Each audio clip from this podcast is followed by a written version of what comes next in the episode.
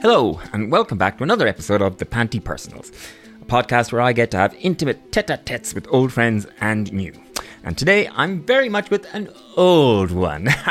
old and beautiful, of course. My much loved pal, the original Derry girl, the multi talented, celebrated international artiste and gas bitch, Bronagh Gallagher. Uh, Bronagh and I go way back. She thinks that we met in the George Bar in Dublin and I will have to take her word for that because it was in the 90s and therefore I can't be expected to remember because the 90s were a blur.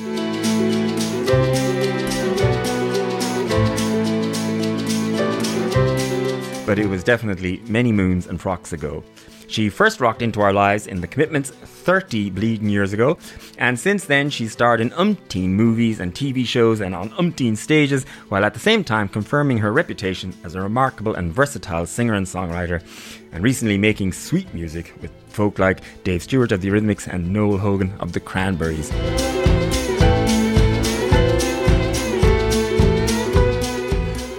Bronagh, hi. How Hello, are sweetheart. you? chicken? I am very well. It's lovely I- to see you. It's lovely to see you because it has been an age. I, I honestly don't remember when the last time I saw you was. I mean, it was definitely before um, Miss Rona arrived. Yes, indeed. Um, My corona. Um, I think it was actually at either, I think it was Pantibar. I think I was there with my fabulous aunties uh, for a night out and you were doing your fabulous show. So, yeah, but I mean, yeah, it's all a bit of a blur indeed. yeah, it is. Um, so yes, you think that we met in the George with um, our mutual friends Veda and Pete Reddy. Yes. but for some weird reason. I have like a you know like a trace memory of the cobblestone bar, but that might be totally out of nowhere. I don't know why I have that. That might be totally That's wrong. Bringing a bell. Like I would have assumed we met through Maria Doyle. yes, Kennedy. of course.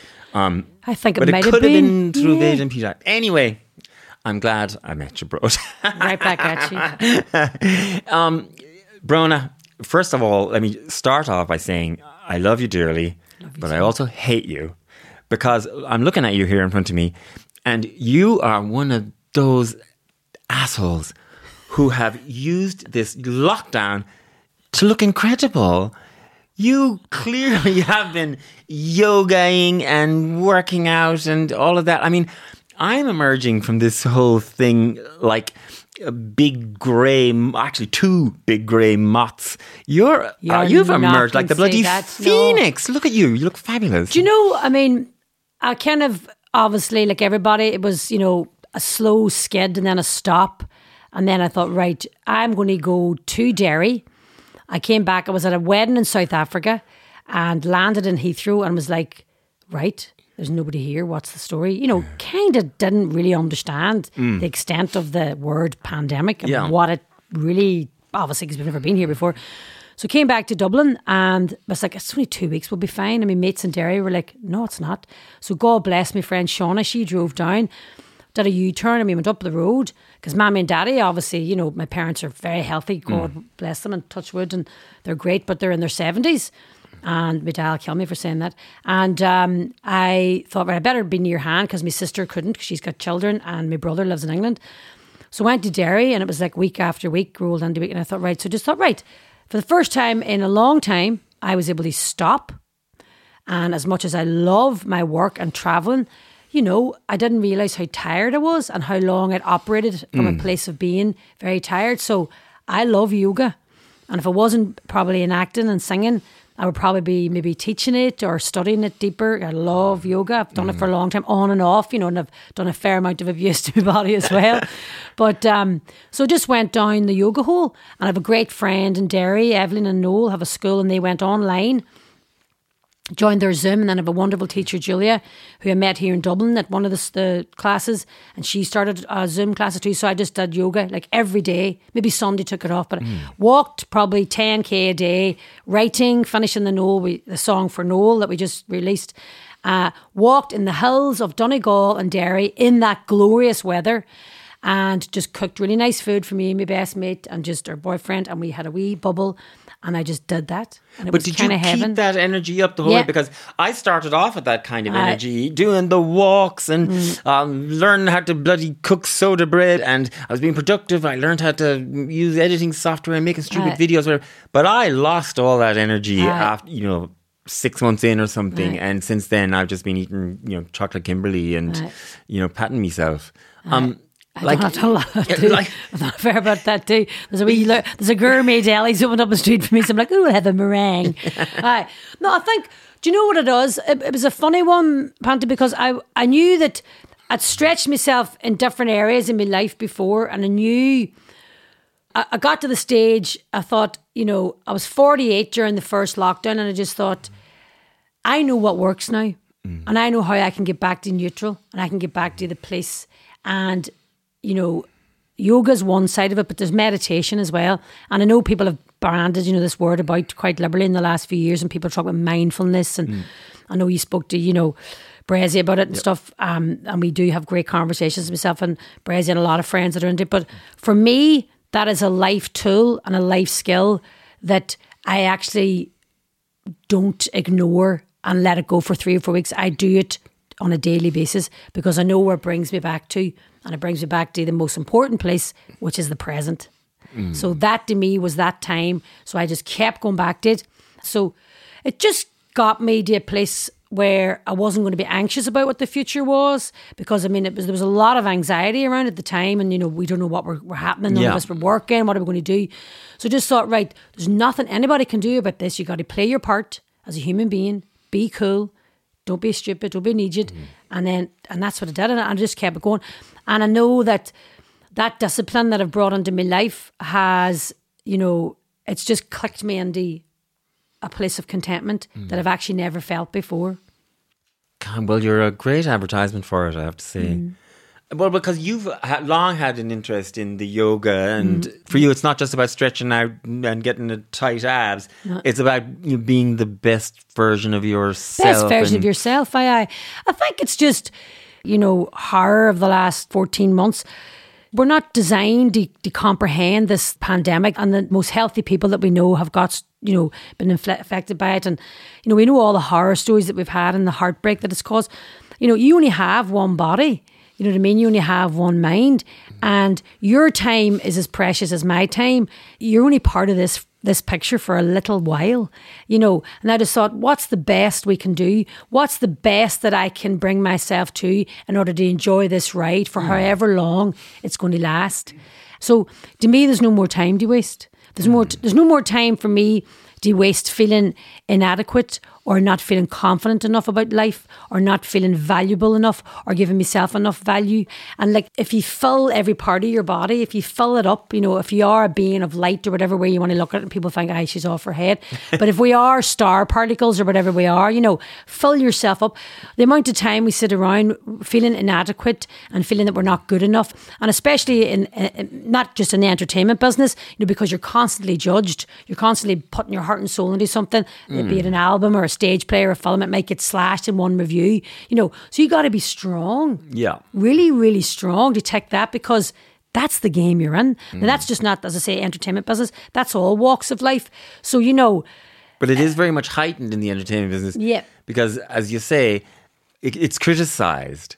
Mm. I mean, you know, most people in most other jobs, um, there isn't sort of a big article in the paper the next Right. day uh, criticizing how well they did their accounting. Yep. Do you know, it, Yeah, it's yeah, yeah. very personalized that way. That's it.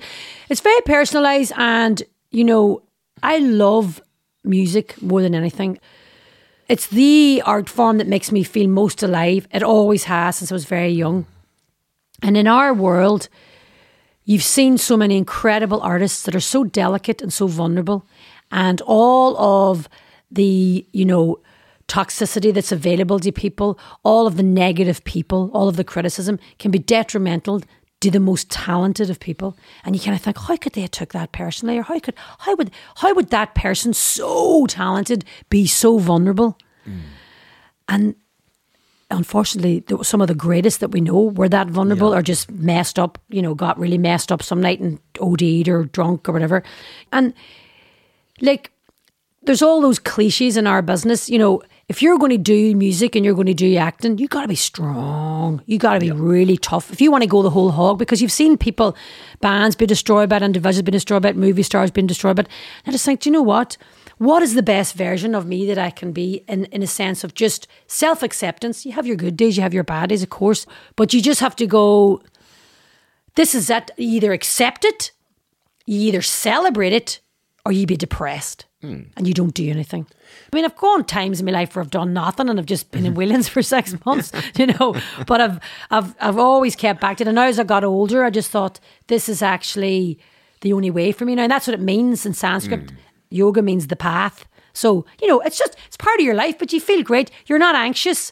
I got up this morning and I felt a wee bit sort of anxious, not about seeing you or being here, but just being out again, you know. Hmm. And I just thought, hold on a minute here, on the mat.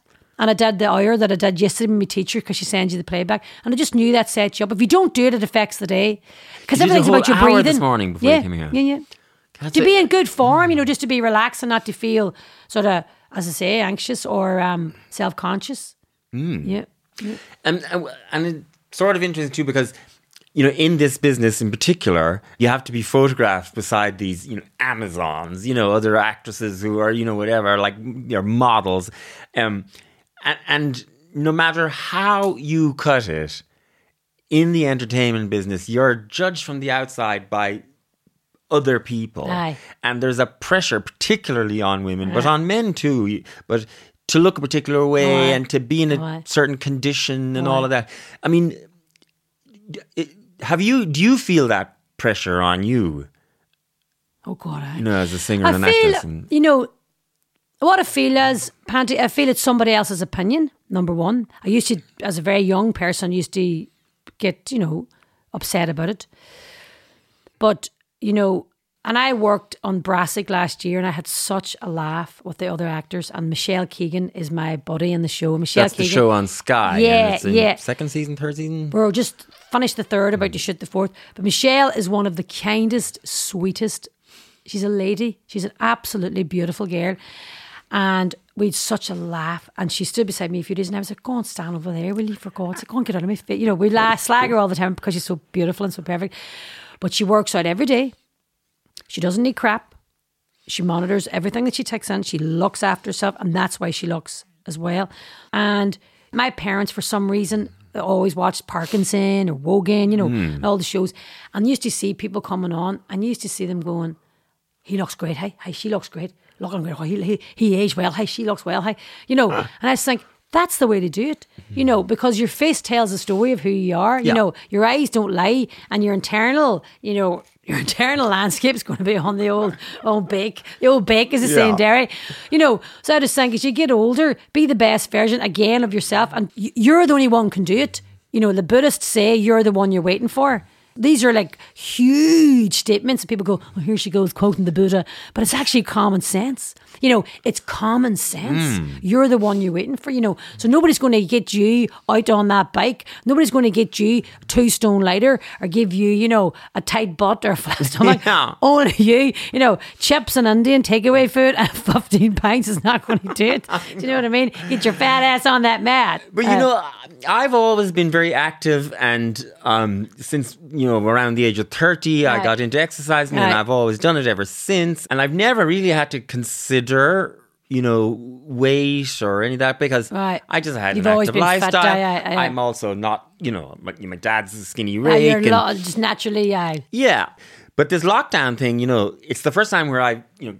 I have a whole new body shape that I've never had before in my life, and I have like boobs looking at me in the mirror and all this kind of stuff. and at first, I quite enjoyed it because a I didn't have to show. uh, You know, I was you weren't on show, exactly, Yeah. And I was quite sort of like it was just interesting to me to have this other body shape and. And I almost like I'd catch, you know, out of the corner of my eye in the bathroom mirror, and, it would look like somebody else, and I found that sort of interesting. But because I've never really had to do it before, I'm finding the, you know, trying to watch what I eat and the, Aye, the discipline aye, so aye. difficult. Aye. Um, and so I've developed a sort of a whole other appreciation for how difficult it can be. I think it's just you know you know you know where you have to get to. You know you're sort of you're fighting weight, as they say. You know you know where you want to get to. So I just think, I think for women, and uh, and men. Obviously, I don't mean to, you know I can't speak for men, but I think for women, it's there's so much pressure sometimes in in our business, and it is commented on so much of the time. And I mean, I've done interviews with you know really established, prestigious um, journalists and newspapers, which will remain nameless, and I was feeling you know really like it went well and I felt that I was articulate. I was neutral about my, you know, concerns for the North. You know, I wasn't blaming or when I talk about politics, which I try not to talk about too much because um, I'm not a politician.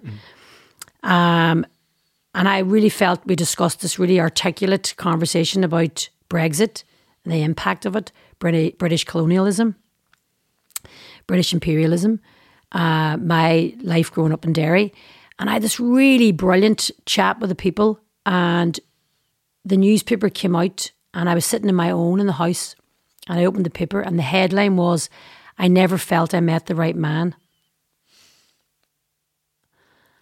And it was, I know what the paper was now because I, I you seen it, I, yeah. But it was one of those moments in life, and I just thought, right, is that what it's about? Hmm. So that's what it's about. Okay. And I was really, really hurt and I was really upset and just, well, that's a sub editor. I have a lot of great friends working journalism. I know the crack. Yep. They said that's a sub editor. And I thought, here I am as a Derry woman speaking about my country, speaking about politics, you know, what you say I don't discuss a lot, trying to articulate what I believe is a feeling and an essence for my community, the people where I'm from. Mm-hmm. I would never speak for anybody else. And that's all you got. And there was a shift within me, which I know now is now known as a paradigm shift. And I thought, mm, okay, okay, that's the game I'm in. And I thought, well, I'm going to be strong internally, strong physically, emotionally, spiritual, and you can say what you want because I'm not going to let strangers that I don't know or some patriarchal society make a judgment on me because I'm not what society perceives I mm. should be. Because if I was somebody that wanted to be in a relationship with somebody that was equal to me, I would be in one, but I haven't found them. Mm. And I know so many women of my generation and of my work that work so hard and have worked so hard since I was like 17. Do work sometimes they don't want to do to keep things going and keep things moving and keep the music going. And I don't need to be boxed into any category. I don't need to be, you know, said, "Oh, that's that, that God love her." Like, do you know what I yeah. mean? I just thought, no, no, no, no, no. So I just went and did the work. I went and did the mental work, and I just thought, right, I'm not going to let that upset me the way I think it is, or that you know that you're sort of left, as they say, on a shelf or something like that. I thought, no, when I meet somebody that's on my level, you know, then I'll let you know. Yeah. Well, I love that that, that it's about somebody who's on your level. Mm, mm-hmm. Um, because you're right, Rona. oh, I, I'm not settling. I'm not settling for yeah, that. But I just found it really. Uh, I thought everything is thought. You know, I actually felt towards the end. I just thought I felt real compassion for them. I just thought, well, that's all you've got. See you later. You know, because. I'm taking things over there. You know what I mean? We spoke about it before. You know, Dolly Parton and the recent incredible um, declaration of of life from Tina Turner, and you know, women that grew up in extremely, you know, extremely traumatic situations. Because when you have strength internally and you have peace internally, you don't need anybody else to validate you. Mm. You don't need anybody else to tell you you're great, you're free. And to me, that last year has been about that mm-hmm. because you are on your own and you are out there on your own, no matter who you have, either side of you, you know. And if you can get the sunshine inside, then it doesn't matter. Mm. And that's what you stay with for me, enemy. Well, you're walking out of your community and at the same time knowing your own worth. That's it, knowing your own worth. The wealth of yourself, as Damien Dempsey always says, you know, know the wealth of yourself. And it's so true. I think for Irish people as well, you know, we've really, really, really, really grown up in the last sort of five, six years in knowing our own power, knowing you know the empowerment that we have as the people. The people have the power, mm-hmm. and I think that was the you know same sex marriage. Mm. In that moment when, you know, when you were there and we were all at home, all in tears, and we were all watching it on our phones in the garden, and I was along with Brian Kennedy in my garden, and we were drinking pink champagne, you know, and you were, you know, on Dublin Castle, and I went, this is the moment where Irish people have risen and then repeal the eighth a few years later. So that empowerment that we've had and, you know, post colonial, you know, our confidence that was stripped off us with first, you know, British occupation and then church occupation, which kind of were on the same power of abuse. You know, we've found a voice now that this it's non retractable. This is us. We're only moving forward. There's no going back. So that's to me that this year was part of that, a sort of little self um, realization and a little self revolution. Well, you know, I'm not a great you know, Buddha guy myself or any of that, the yoga, but I think, and I have told you before, um, something RuPaul once said. Well, I, I always credit him. Maybe he got it from somewhere else, but uh, has been my source of strength in the face of all that kind of judgment and all that is what other people think of you is none of your business. True, yeah, yeah. You just waste too much energy on it, you know. I mean, everybody's going to have opinions about you, and people Yeah. are going to think you're crap, and people are going to think you're fucking great, you know. But the bottom line is, as long as you know you're all right and you're doing your best, and you're not harming people, and you're not trying to blow out somebody else's candle, you know, to make yours shine brighter, you know, like life is pretty extraordinary. You know, when you look back at what we haven't been allowed to do in the last year, life is it's magical. You know, it really is. And I mean, I wake up some mornings, and I'm not, you know saying this lightly, but you know, we all take the mo- the moon and the sun for granted. Oh, they're going to be there. You know, are they? Are they? What if they weren't? Do you know? So if you think about the actual, you know, the balance that we have, the magnetism, you know, the miracle of planet Earth, where it's sitting, and the life and all the wonderful animals and all the wonderful insects that we can look and study at, and other people and other cultures and other spiritualities, you know, like it is a miracle. It just keeps going. You just take it for granted every day. You know, you just take it for granted that the moon's going to, you know, there's the moon. You know, well, why is the moon lit up? Why is the moon lit up? Is moonlight? No, it's not moon. It's actually the sun's completely and utterly perfectly aligned with. it. So that's what, you know, whoa. You know what I mean? So that's, That's the, how I feel about you, Bronagh. You're Oh. a force of nature, and I take it for granted that you are just going to be there. Come here, let's have a song. Um, Yes. what song are you going to do first? We're going to do Greatest Love. Uh, the Cian and I wrote uh, in this room. Cian Boylan. Yes, Cian Boylan, who will be accompanying uh, me on the, the, the beautiful Steinway. Um, yes, we wrote this song um, in this very studio and recorded it on here, so I think it's pretty apt. And it's about the end of a love and um, finally realizing that, you know, letting somebody go is um, sometimes the most important decision. Let's hear it.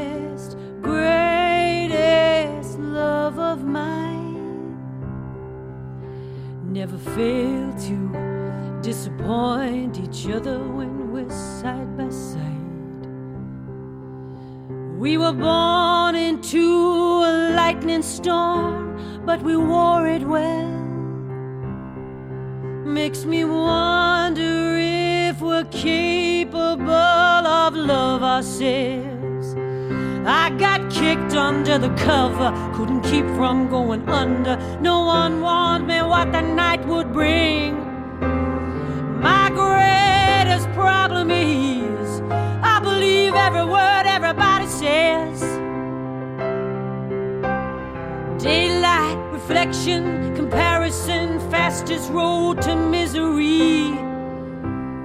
When will the blame blaming cease?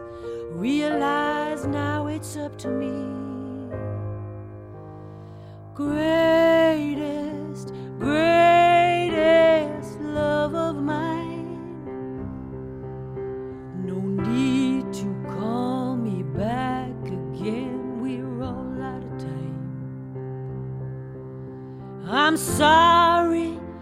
the spotlight that I shone on you.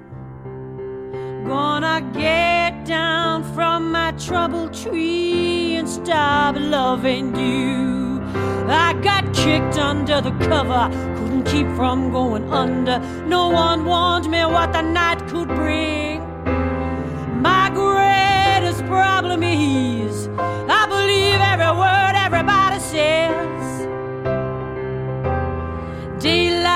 reflection, comparison, fastest road to misery. When will the blaming cease? Realize now it's up to me. Greatest, greatest love of mine. Greatest,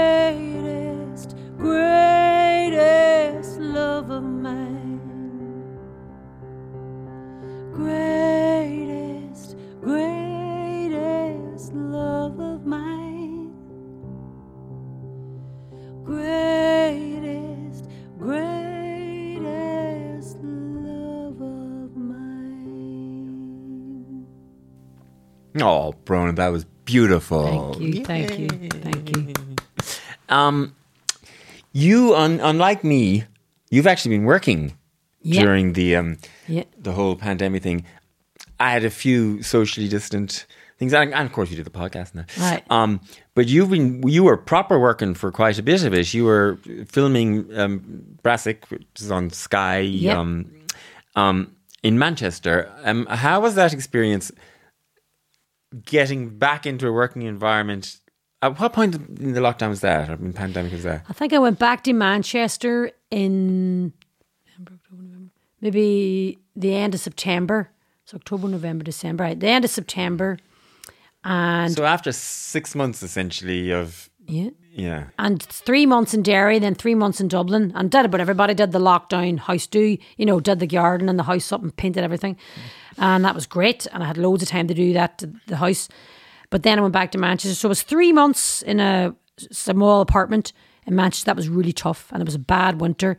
And because it was the whole new era of COVID film sets and the COVID unit, none of us were allowed to go anywhere. We were tested, you know, twice, three times a week. A lot of us were anxious. There was two different outbreaks, so we had to stop. So that was tough the first few months, um, because I was in this wee apartment. It wasn't in my own house. We can be doing all the wee bits and Yeah. pieces. But once we got our heads around it, going back then January, February, March was fine. So Mm. we knew what we were up against.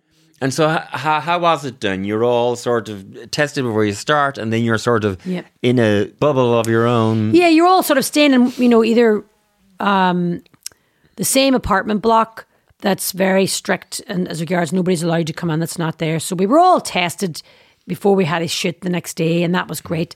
And then, you know, you're just your own common sense and discretion. And people, I think, that maybe did bend the rules once or twice tested positive or there was a bogey test and it messed things up for a day and then then they they were clear but it definitely cost sky And what happened in the times that there was, I mean, twice people did test Yeah, yeah, positive. yeah. So what happens to product production? 10 day down tools.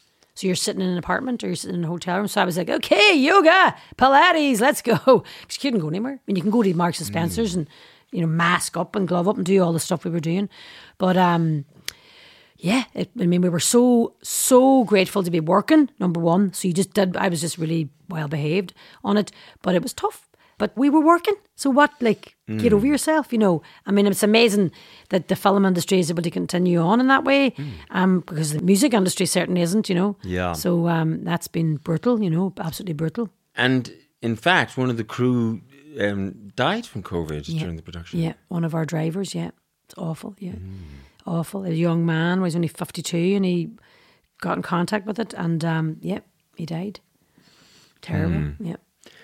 the longer it goes on, the the bigger I, I feel it has as a sort of a psychological impact on everyone, um, because it is it is more than simply having to stay home and bake soda bread. You know, it is much psychologically much bigger than that, and I didn't appreciate that at the beginning really. A great friend of mine in London said people have lost their confidence. And I just thought that was so bang on. You know, our confidence to, um, should I be out? You know, should, should I be talking to him first and foremost? You know, because the anxiety levels were through the roof and people trying to comprehend what the hell is going on.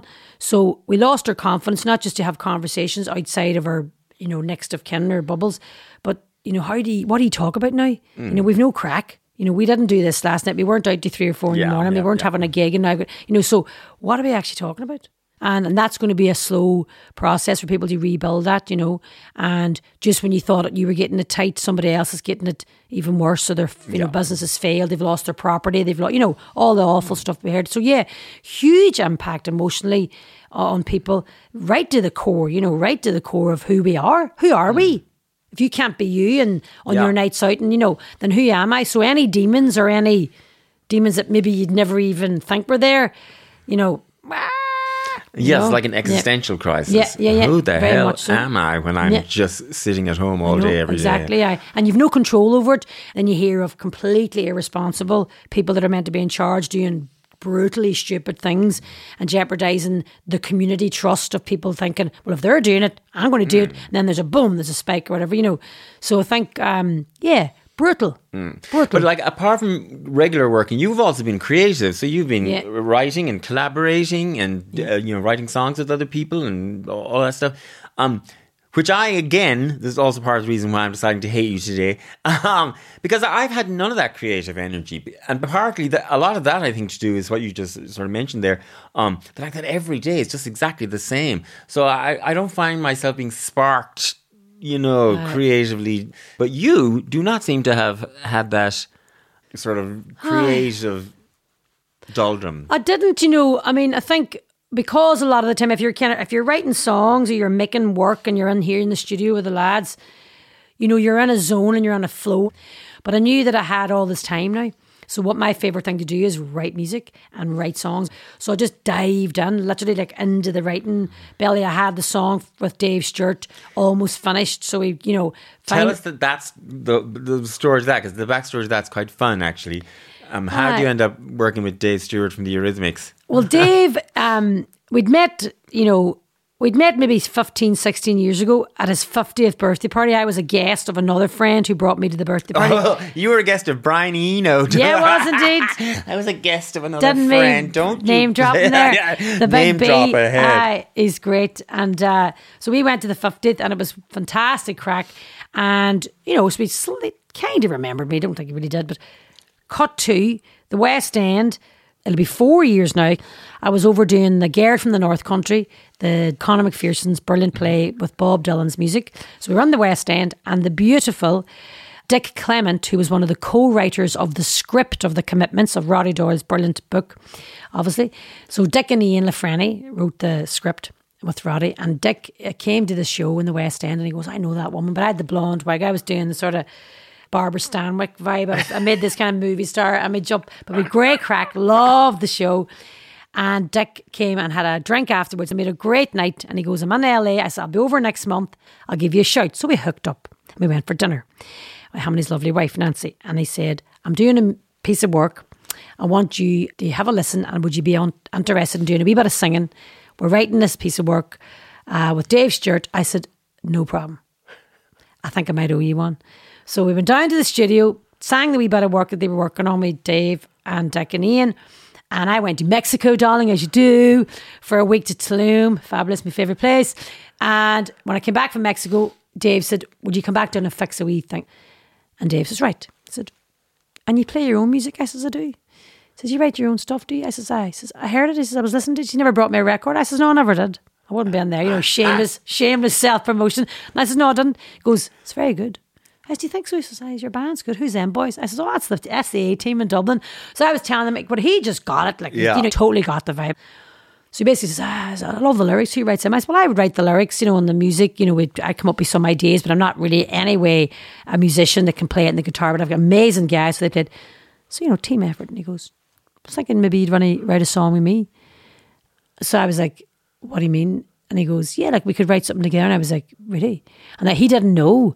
Like I was a massive Eurythmics fan. Like that's the band that were my teenage band. I mean, I was mm. into all my soul, my reggae, my blues. Yeah. But the Eurythmics were, you know, because they're soul, you know. Yeah. popped. And you're the perfect age for a Perfect teenage age. Oh, I had the jacket with the patch in the back and the school bag and all the badges and all, and the poster on the wall. Knew every record, like obsessed. And I was like, really? And he goes, yeah. And I remember getting a wee bit of a sort of panicky sort of setting, setting in. And I thought, just breathe. And I could feel the sweat running down my back. And it was LA, like it was really hot. And I think there might have been tequila involved the night before. and the sweat was in the back. And he says, right, let's go. And he lifted the guitar, walked into the other studio like this. And I was like, what, like now? And he goes, yeah, well, what, have you got a few hours? And I was like, uh, yeah, oh, yeah, okay, I suppose I do. And we sat down and there he was playing. We started, I started, I thought, well, just just go for it here. Yeah. So I thought, oh, you know, I was seeing this guy and da da da da da. And it was a bit of a game, and you know, wasn't sure, and I really liked him, and, and you know, he was messing me about. He goes, right, so it's a bit of a game, bit of a truth or dare. I said, yeah, a bit of a truth, but down it went. You took me right back to the start. Oh, she done a number on you. She really broke your heart.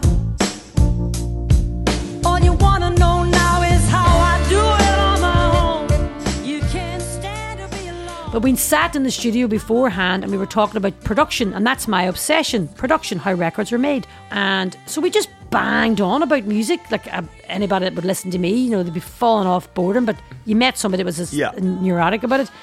And we just started coming up with the idea. Was the truth?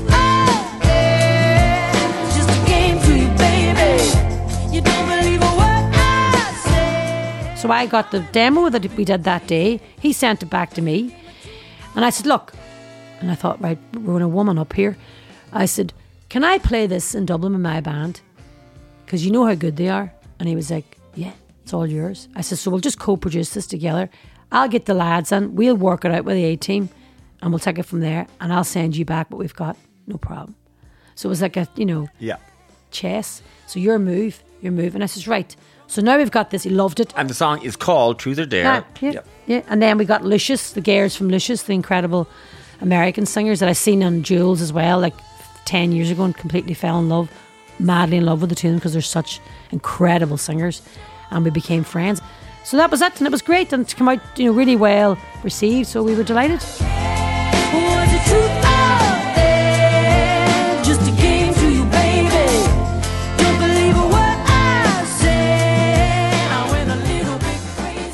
And there's a very cute video with it too. I mean, it's a very cute song. Like Ah, it's it's you. so fun. You know what it was? Because it was lockdown last summer, I recorded myself in the kitchen on my own with my phone on a top of a pile of books and something. The Gairs recorded themselves in LA. Yeah. And there's a bit of trivia for you now. So Dave, when the pandemic broke out in obviously America, he has also got a place in Bahamas, as you do when you're a big rock star. Yeah, because he's sitting down wearing Bahamas shorts, and at first I thought Dave Stewart's in a skirt. That's what it looks like. He's in his Bahamas shorts. Yeah. So Joss Stone filmed him singing his. Not a lot of people know that. So we basically cut it all together. No, so we worked on it together, but no, he was brilliant. So yeah, it was really cute. Uh, It came out really very well. cute, yeah. Thank you, thank you. Waiting on. Don't believe a word I say. Just a game of truth or dare. very fun. Mm-hmm. Um, and so, well, you're Dave Stewart. Oh, I have to say though, by the way, when you were like, "Oh my God, it's Dave Stewart," Right. you your feeling and things like that. But like your own, you know, if somebody was to read the list of your work and the people you've worked with, you're you're intimidating. No. obviously you're not intimidating at all. No, but I mean, no. uh, like you've had some really iconic moments. Mm. Um, you know. Pulp Fiction with Uma Thurman having her overdose and John Travolta and um, the commitments, obviously. I mean, the, the Star Wars thing, which always tickles me so much because I always say to people, you know, my friend is the very first person ever to die in the Star Wars universe. Captain, look!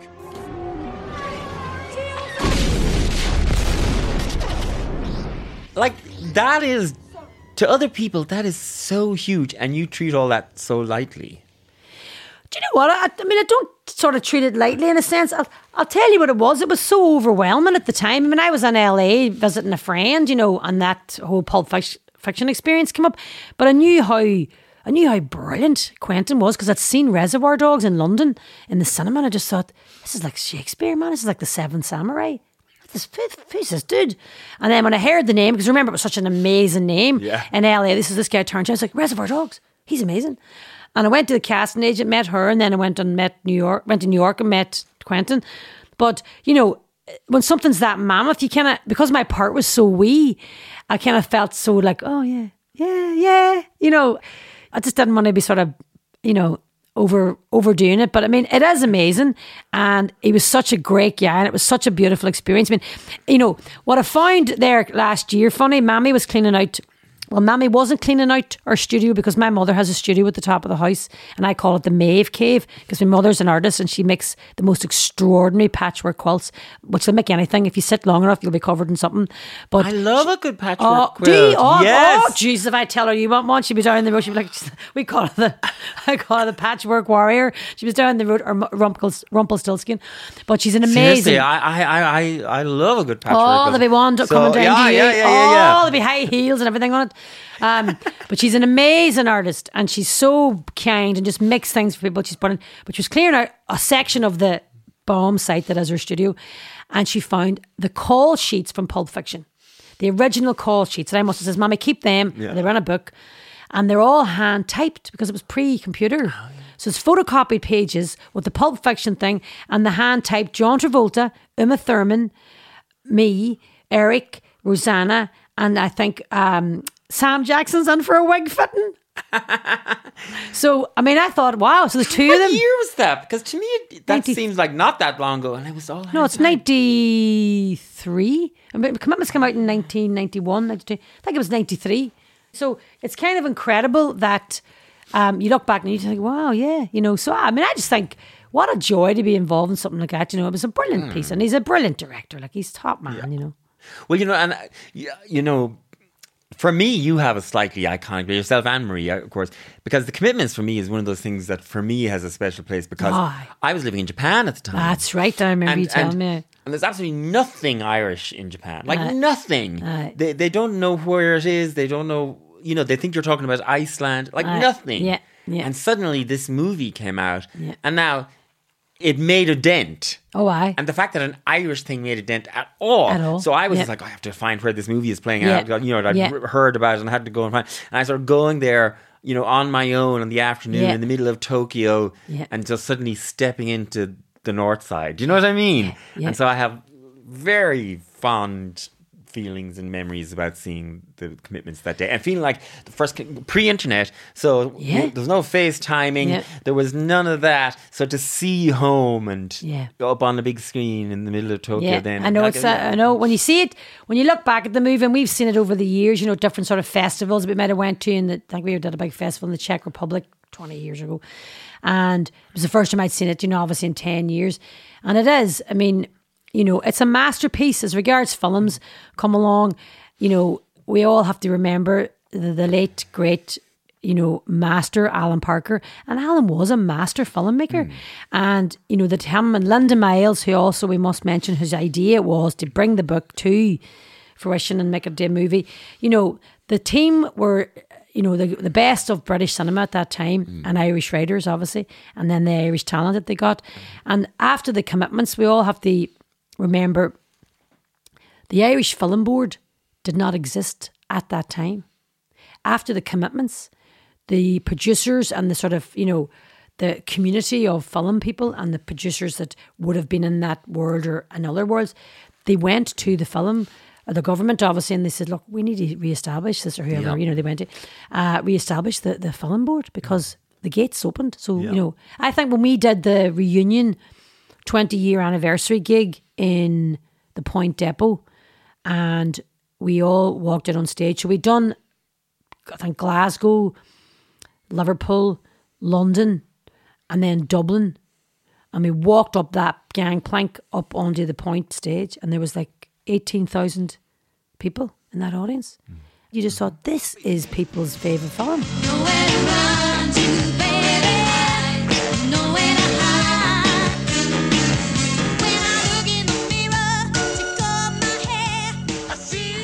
This is their film. It's part of your life because it, you know, people didn't go and see it once, they went and seen it yeah three or four times. So, you know, and I say this with the utmost honest honesty out of my heart, Panti.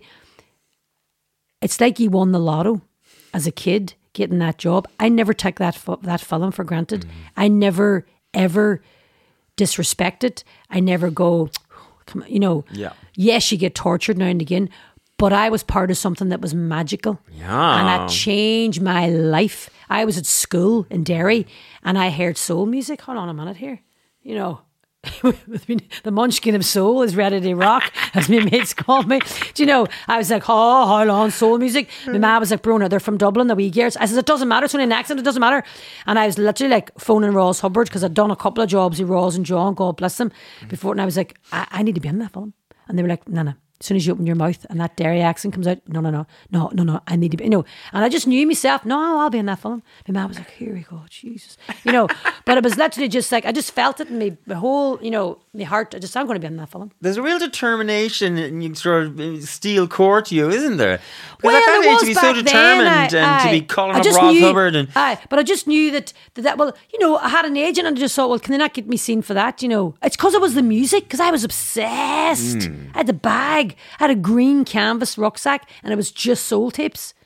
You go to Belfast looking for that mod that had that tip with that Candi Staton song. Where's that mod, Philip? And we got, oh, give me that tip. You tip it. You drive down in Belfast had a tip in the tip because you couldn't get the records. Rare mm. soul, rare Memphis or rare Philadelphia soul. Obsessed. So it was about the music guy. I mean, I mm. wish I had that confidence a lot of the time and I could bottle it. You know what I mean? But And, and the film still stands up. Oh, aye. It was on, I think, over Christmas on the telly Ah, or it's a something. cracker. You know, I was making me fella watch it. ah, it's a And, um, cracker, right? It really, it's still a good it's a fun. it's a really fun watch. And and and you're right. It and my left foot and Eurovision and and U2. Those four things at that time. and the World Cup. Yes, and the World and the Cup. World but Cup. It, it it sort of put Ireland on a Yeah, world stage yeah, yeah. culturally in a way that. It felt like we never had been. And Aye, it us a confidence again. You Hmm. know, I think all journeys in life are joyous if you're confident. You Hmm. know, and you've confidence about stuff. And I just think, it, you know, we'd been through so much. And you think of the poverty in Dublin back then. You look at that movie and you just Oh, think, yeah. oh my God. Yeah, it feels You like know, another century. It really yeah. does, you know. And what it did, it opened the floodgates to, you know, an industry that is flourishing. Yeah. And, you know, you think of the skill and the incredible talent that we have now, not just obviously in our actors and our young Hmm. actors, but in our crew. You know, now it's not rare for us to hear, oh, so you know, Saoirse is up for Yeah. another Oscar, or you know, Lenny Abrahamson's up for. You know, we have you know a thriving, wonderful industry Mm. of top players because we got the confidence to go, no, no, no, no, no, no, hold on minute here. Mm. You know, and that's the beauty of it. You know, Yeah. Aye. Um, you're going to do another song for us.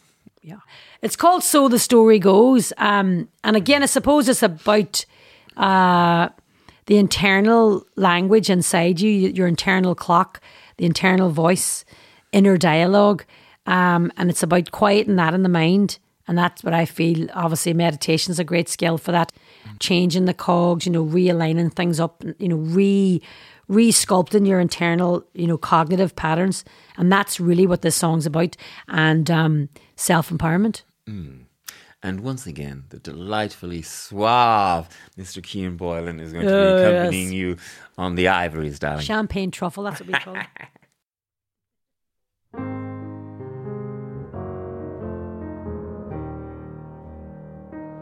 So the story goes out the troubles, nothing, put it in your pocket to see. Can't remember anything you said, won't forget how it made me feel. Climb inside a moment, I'm never where I think I should be. Crashing all around, kicking it apart piece by piece. Can't control it. Try to own it. I got a selfish streak. It's the making of me. Lay it all out. Call the gods down. Ain't no higher power gonna pacify me. Head straight down, inside job, turn the time around. How's your heart beating now? the reset, now you play it like you know it should be. So the story goes. Counting out the troubles, nothing put it in your pocket to see. Can't remember anything you said, won't forget how it made me feel. Oh, and I climb inside a moment, never where I think I should be. Crashing all around, kicking it apart piece by piece. Out of harm's way. That's too easy. I got a warrior heart. It's the making of me. Oh, let it all out. Oh, let the dogs out. Caught the tailwind, baby, and it's lifting me right off of my knees. Head straight down, inside job, turn the time around. How's your heart beating now? Blast the reset, now you play it like you know it should be.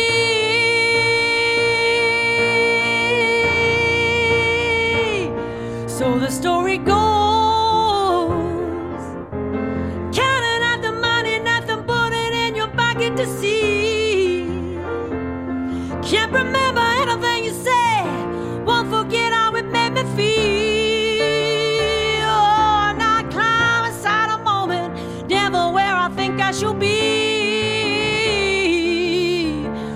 Crashing all around, kicking it apart piece by piece.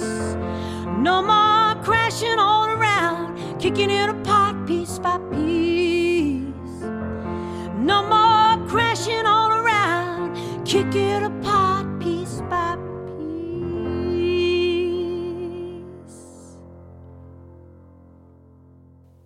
Yay. Beautiful. Thank you. And um, I don't know, uplifting in its own way. Yeah. Hopefully, hopefully. Knowing your worth, that song. That's it. Know your, the wealth of yourself. Aye. Um, Bronagh, when you were sort of mentioning earlier, like for example, um, having the sort of the guts and all that to be Hassel and Roz or Hubbard, the legendary casting woman, um, you know, at the age that you were at the time and being from Derry and all that. Yes, and I've heard you before talking about um, you, you tried to get into loads of. Um, acting schools and that, and basically you'd turn up with your accent and open Aye. your mouth, you know, in London, and they'd show you the door, essentially, kind of. Aye. Um, did you feel that coming from Derry and this place that, um, well, it's it's a very distinct part of the world, and it came at, certainly at the time with a lot of baggage. Yeah. Did you feel that from other people a lot? I think we did to a point, but I'll have to, you know, I have to give the credit here to my parents because my parents were incredibly uh, careful with us when we were growing up um, to encourage the arts, to encourage, encourage Louise, my sister, who's a producer now, film producer, Paul, my brother, who's a graphic designer, and um, you know, we were always given such exposure to wonderful artists. If there were any comedy Derry, which was pretty limited at the time, but they had the Orchard Gallery in Derry, which was an amazing gallery um, run by Declan McGonagle, who then came to run uh, the Irish Museum of Modern Art after that. And we had just a great exposure to great music, obviously, great art, great films when they could get them on the box at the time and any shows that came to Derry, any musicians, even if it was like Dickie Rock, we were up front and central. if it was the Undertones, up front and central. The Drifters used to come every other year. For some reason, the Drifters used to come to Derry because of the old show band legacy. Hmm. Up front and central with the Drifters. And I think that's where I got my glitter a sequence obsession because they used to wear these powder blue suits. You know, they would alternate brown one year, powder blue one year, with sequence stripes down the side and down the trouser leg. Died and gone to heaven. And as a kid, that was so impactful. I was like, that's what I'm rocking. So I'm always rocking about a bit of sequence if I can. But they were very, very politically aware, very, very much. They were so engaged socially what was going on. And my father, you know, was on the Bloody Sunday March and seen three people getting murdered on the day. Testified has evidence to the Saville inquiry. And, you know, he's very respected, my father, in that uh, in the community. My daddy's a, a very loyal person and he's a very good person. And they just kept us the right side away from the politics. Hmm. And but it was a massive challenge for hmm. them, you know, to keep your family safe during that time. It was tough. And my mother's just, you know, the light of my life. She's just this fantastic fairy artist person. They were mods, hmm. so mad, mod mad, um, and stylers, real into the style. So we talked about this recently, fun of my parents and I.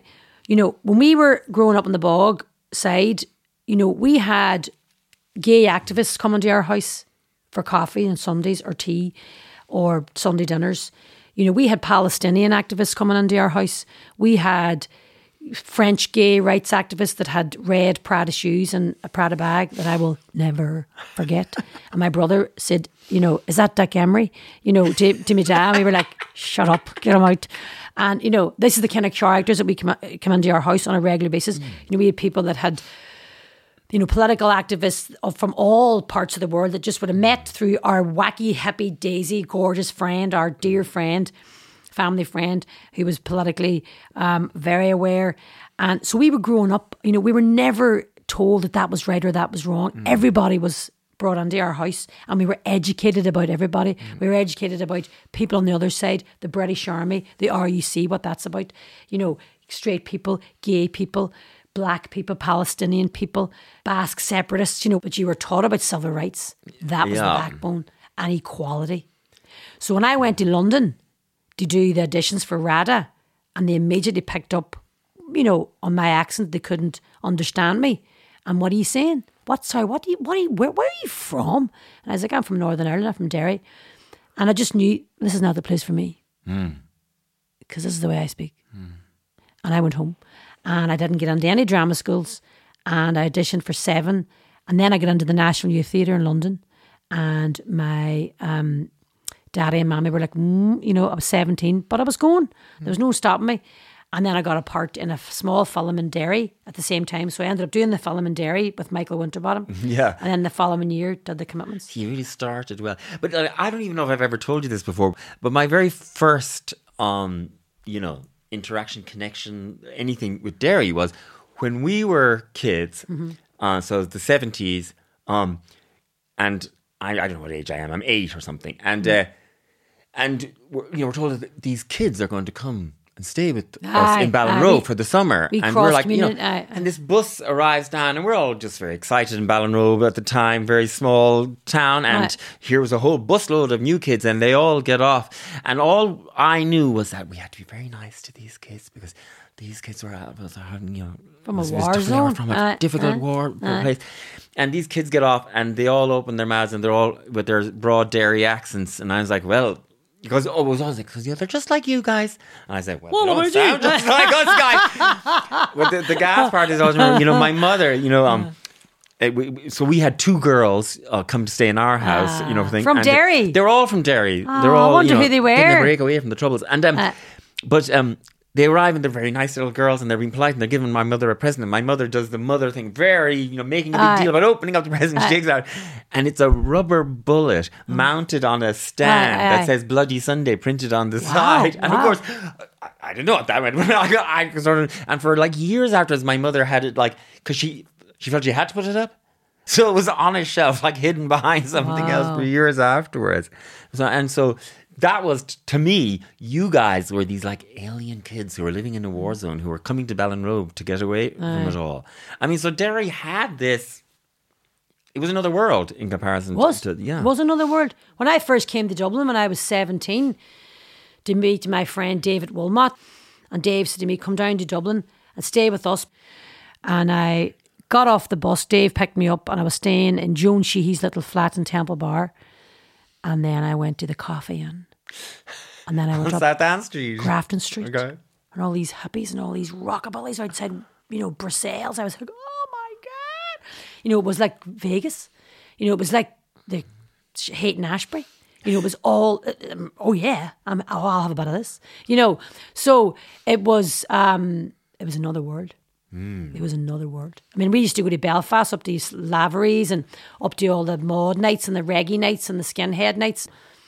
So I would have been 16 and we used to go up there and dance all night, the reggae, you know, and it was great. But down in Dublin was like, it was, it was Las Vegas. different world. They were very di- completely different places, you know. And I thought it was the Free Stit, S T I T, because that's down the Free Stit. And I used to say the Free Stit. And I, oh, the Free State, oh, the Free State, uh, the Free State. Uh. So I still call it the Free State.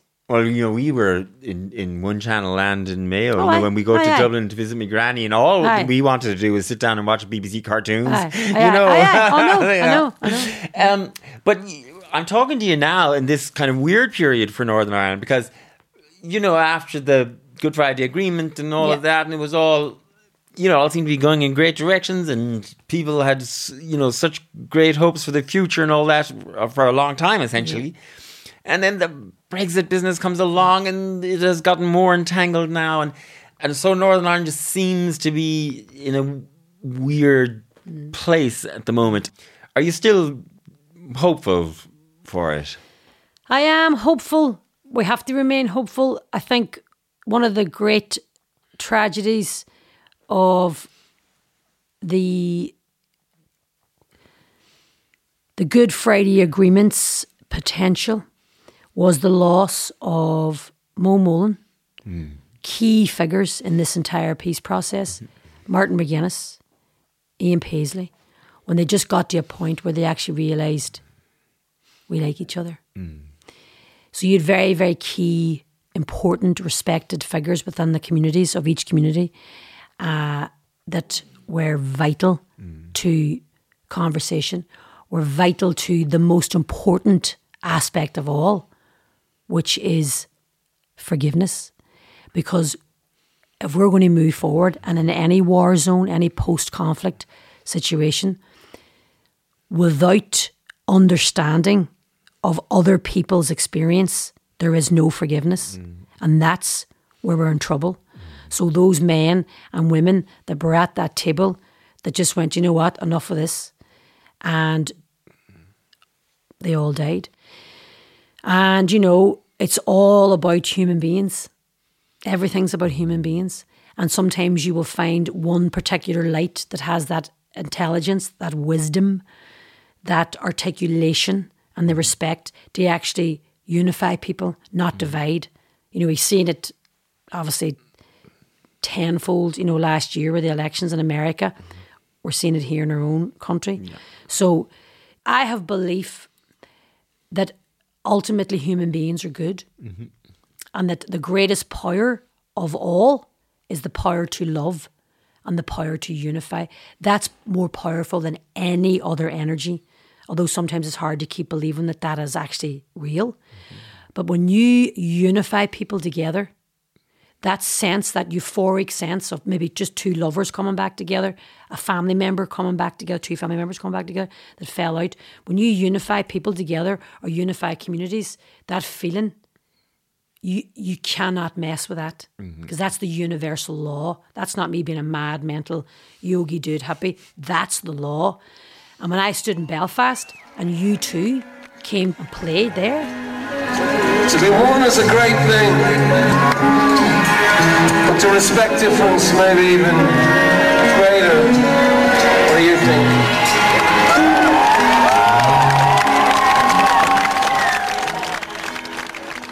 and you had the RUC at the time, this is pre, you know pre PSNI. You had the RUC standing back and letting young people come on together. Not young people, I mean everybody was there. Yeah, you know, your dog was at it. Uh-huh. You know, everybody was on that that field to see U2 playing.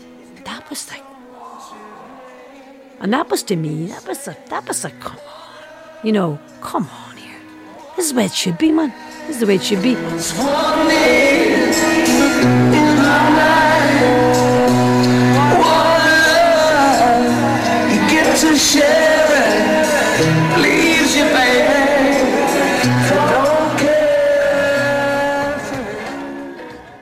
That you're going to get all of the voices, you know, all of the voices of the lost tribes now, you know, spouting out that this is the way forward. No, it's not.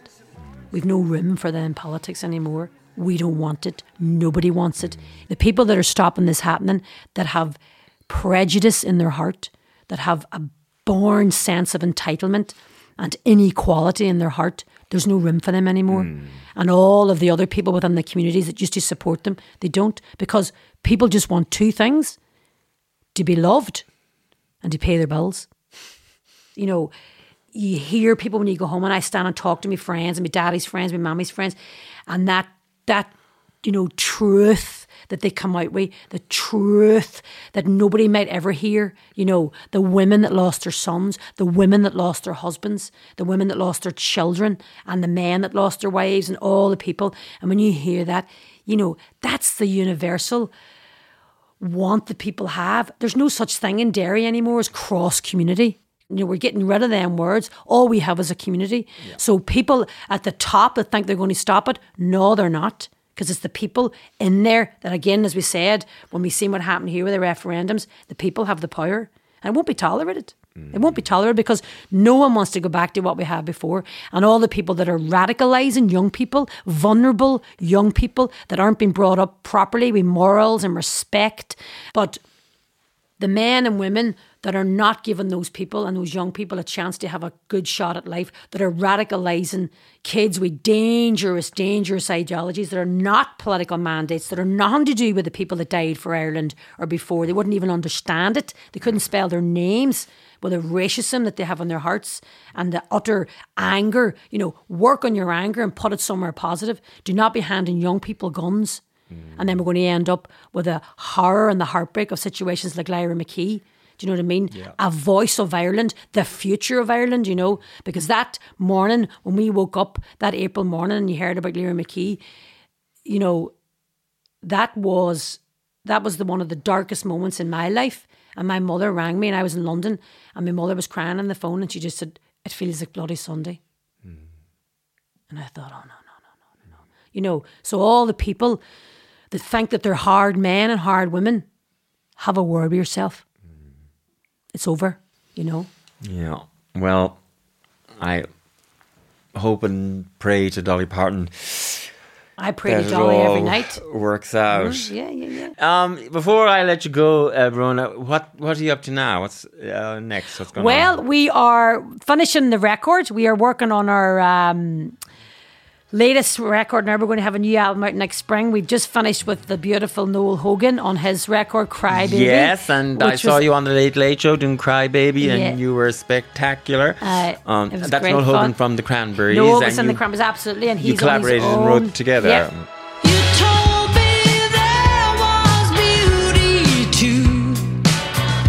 That I shouldn't hide. He's his own um, work now, very much out front and central. So, yeah, we had a great conversation last summer through Kira Davey, my music manager, and they, she introduced us, and we spent a lovely few days chatting about songs and different records that we love. And we came up with this idea.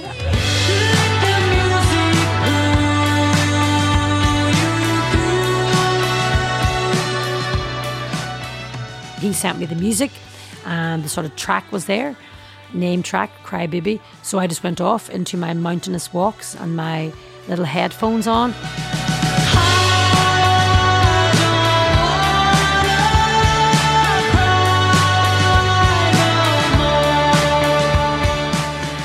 And uh, so it was great fun. I wrote that during the whole sort of first three months up in derry and then I came back, recorded it here with Connor, the vocal, and then we sent it off to Noel, thinking, well, you know, it might come to something. And he mixed it with his fabulous engineer, um, Cenzo Townsend, in London, and boom, it's been a great, Yeah. you know, great, greatly received. It's been great, yeah.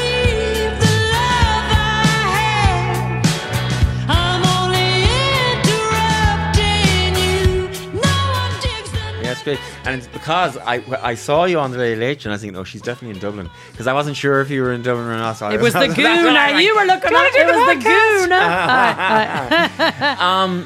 And is there any more? I mean, you've just finished doing um, another series of Brassic, filming Yeah. that and everything. Do you have any more projects coming up?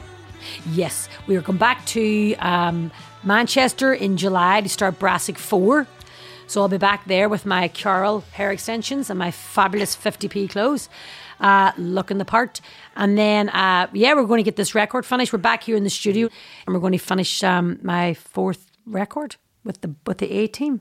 Yes. Yeah. Um, well, I look forward to that and much more, Bronagh. Thank you, Um, it's been lovely to catch up. Lovely to um, catch lovely with to you. see you. You Love your cape.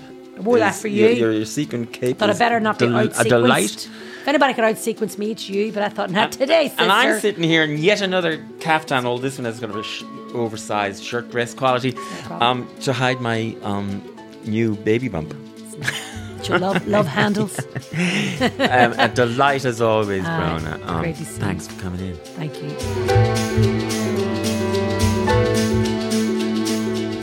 Mwah. Is that all right? Yeah.